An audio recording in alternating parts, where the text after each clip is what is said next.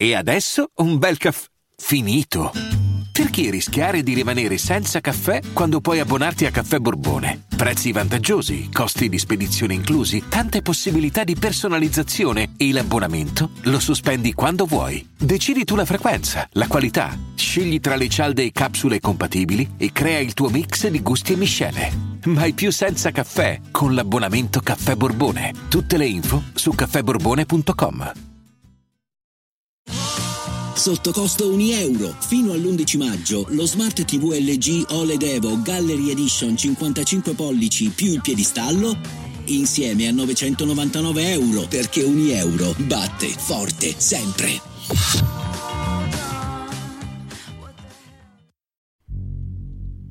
Sparizioni fuori dalla logica. Incontri con creature misteriose. Sembra una leggenda, invece è tutto vero. Benvenuti a Direful Tales. Questo è il caso Missing 411.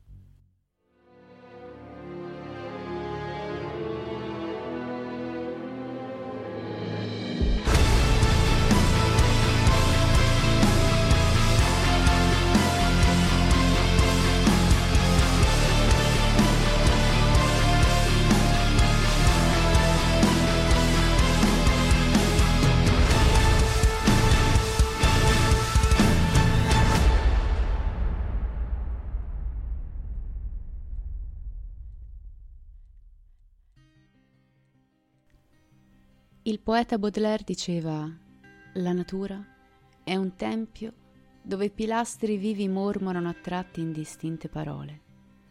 L'uomo passa tra foreste di simboli che lo osservano con sguardi familiari. Le montagne, le infinite foreste che ne decorano i fianchi, come pizzi sul corpo nudo di una donna. Da sempre questi verdi regni ci affascinano, ci invitano ad attraversare i sentieri, a scalarne le pareti rocciose, ad incontrare i loro fiumi. Chi non ha mai passeggiato anche solo brevemente in un bosco? Chi non ha mai provato quella sensazione di ritrovarsi di fronte a qualcosa di potente, misterioso e affascinante? Ma cosa si nasconde nelle profondità dei boschi, tra l'umida vegetazione e gli intricati rami degli alberi? L'episodio di oggi suona come una leggenda metropolitana, una di quelle storie da raccontare seduti intorno a un fuoco durante un campeggio estivo. Ma ciò che affronteremo è reale. Accade di continuo e può succedere a chiunque. Anzi, chissà, forse qualcosa di simile vi è già accaduto. Perciò mettetevi comodi e se per caso state ascoltando la mia voce al buio, dentro una tenda o la roulotte di un campeggio, beh, tenete gli occhi aperti. Missing 411 è un termine che si usa per definire la sparizione di un individuo che risulta inspiegabile e non conforme alla normale logica. Sparizioni avvenute in parchi nazionali o zone rurali. In questa catalogazione non rientrano gli smarrimenti causati da incidenti, malattie mentali, tentati suicidi, atti volontari di allontanamento o attacchi da parte di animali. Tutto inizia in Nord America, quando un detective della polizia, David Polidis, durante una ricerca effettuata in un parco nazionale, viene approcciato da un ranger che si mostra preoccupato per la natura di alcune sparizioni avvenute di recente in quei boschi. David si interessa alla vicenda a tal punto da scoprire diverse falle nell'operato dei ranger nei parchi americani, arrivando a collegare una rete di sparizioni e morti inspiegabili avvenute nelle foreste di tutto il mondo. Questo porta alla pubblicazione di nove libri, chiamati appunto Missing 411, che contengono l'ampia ricerca ancora attiva svolta dal detective.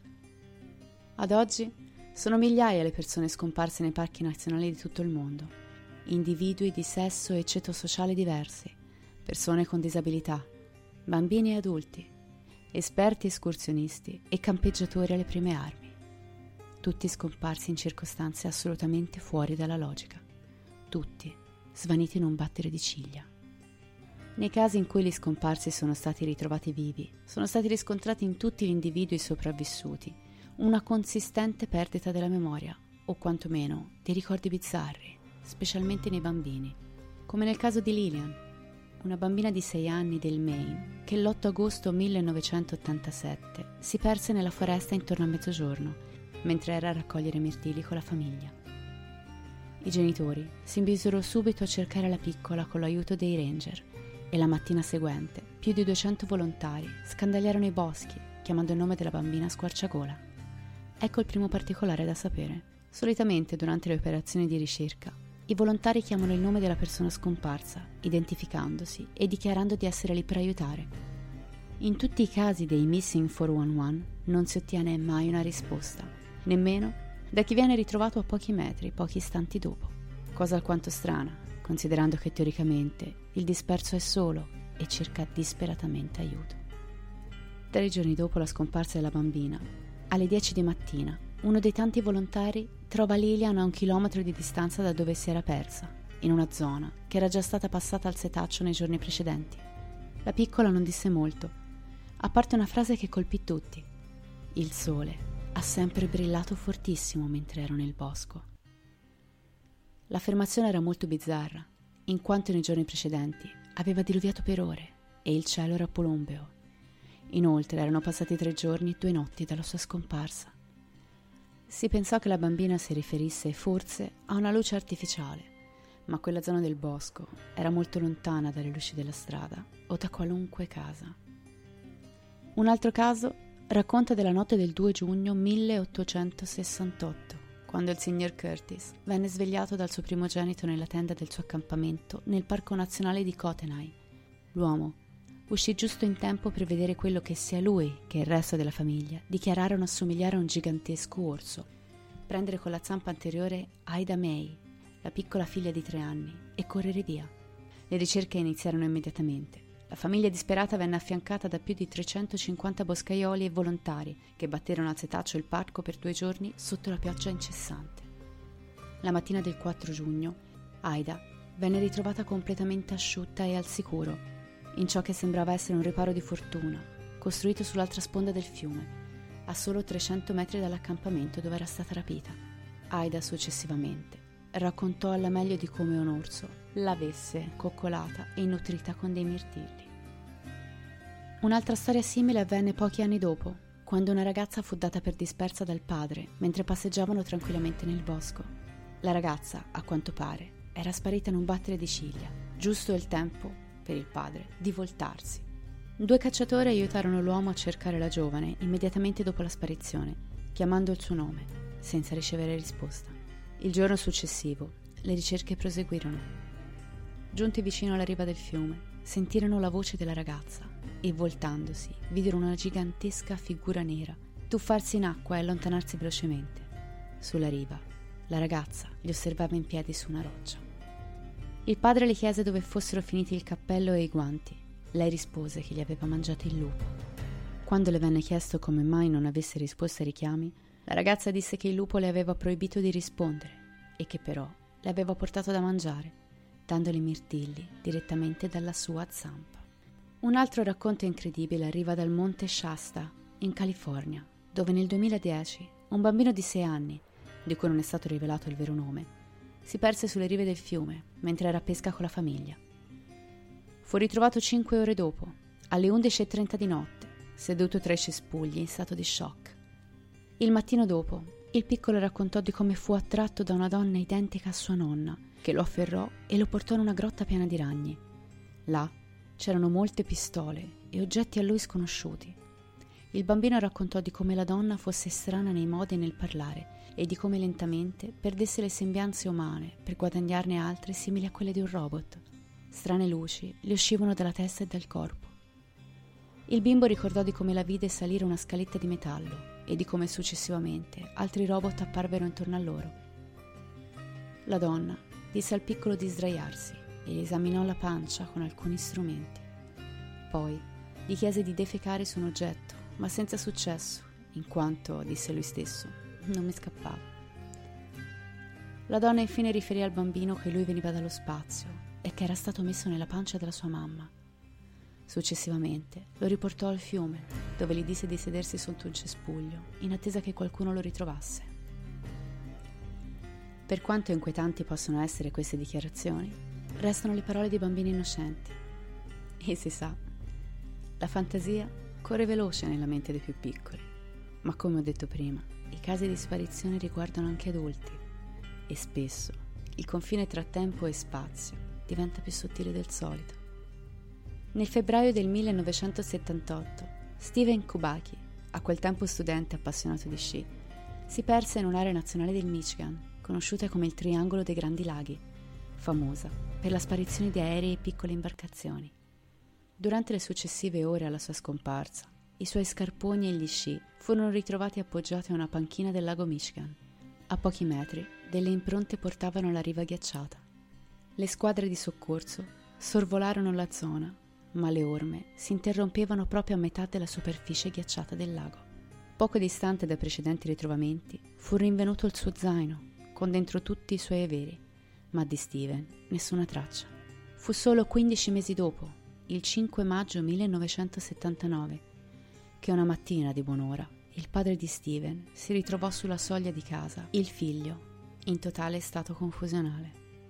Steven disse di non ricordare niente, a parte l'essersi svegliato in un campo a 20 km dalla casa del padre, indossando vestiti che non gli appartenevano. Al fianco aveva una piccola satchel contenente delle mappe che non conosceva. Steven era riapparso 15 mesi dopo a più di 460 km dal luogo della scomparsa. Pochi anni fa è stato il turno di Danny Filippidis, capitano del distretto dei Vigili del Fuoco di Toronto. L'uomo di 49 anni si stava godendo la sua solita settimana bianca annuale con i suoi colleghi a Lake Placid, nello stato di New York. Dopo una lunga giornata sulle piste, Danny avvisò i suoi colleghi che avrebbe fatto l'ultima discesa e chiese loro di aspettarlo a fondo pista. Poco dopo, Divenne subito chiara la scomparsa del capitano, nonostante i suoi vestiti e la sua auto si trovassero ancora in albergo. Le ricerche furono importanti e durarono più di sei giorni, impiegando elicotteri, gatti delle nevi, cani da soccorso e volontari a piedi. Danny riapparve sette giorni dopo, a Sacramento, in California, a 5.000 km di distanza dal punto in cui era sparito, indossando ancora la tuta, gli occhiali e l'elmetto da sci. L'uomo non aveva memoria di ciò che fosse successo. Nel 2013 un veterano stava facendo trekking con suo figlio in un parco nazionale a loro molto familiare. Non era la prima volta che visitavano quei sentieri, anzi, era quasi consuetudine. L'uomo raccontò di come improvvisamente, durante la passeggiata, voltandosi, il sentiero su cui si trovavano avesse perso velocemente familiarità. Alberi sconosciuti, e piante che decisamente non erano lì un attimo prima. Ad un tratto, l'attenzione del veterano venne attirata in modo quasi magnetico verso la profondità della foresta, in un punto estremamente buio. L'uomo ricorda della sensazione di panico che lo assalì mentre la sua visione perdeva di focus, per concentrarsi solo ed esclusivamente su quel punto buio, come in uno stato di ipnosi. Ricordò l'apice del panico, il corpo pietrificato, e di come velocemente tutto sparì per tornare alla normalità, come se qualcuno gli avesse gettato addosso acqua ghiacciata.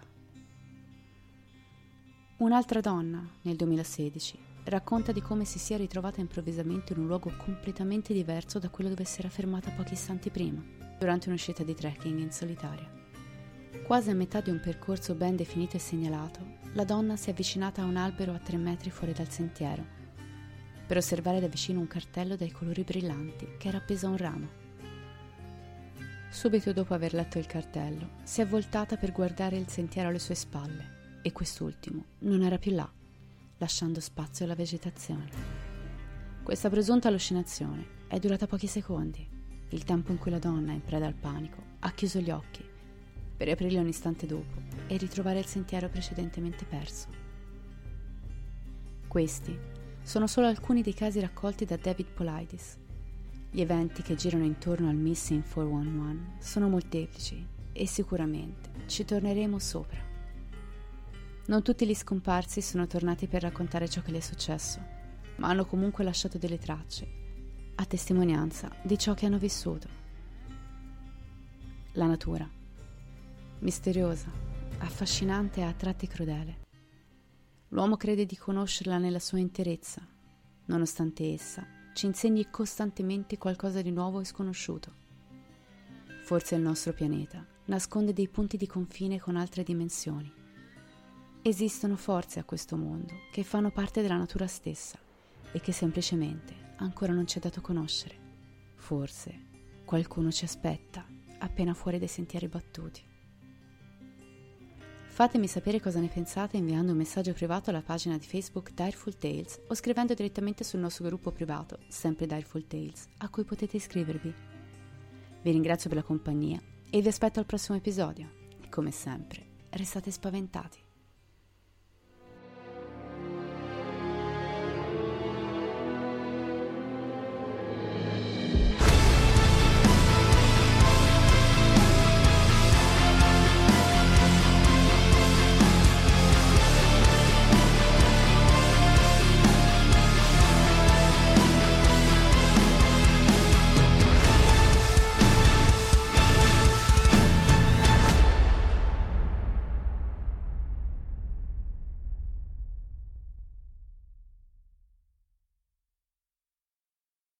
I'm Sandra, and I'm just the professional your small business was looking for. But you didn't hire me because you didn't use LinkedIn jobs. LinkedIn has professionals you can't find anywhere else, including those who aren't actively looking for a new job but might be open to the perfect role, like me.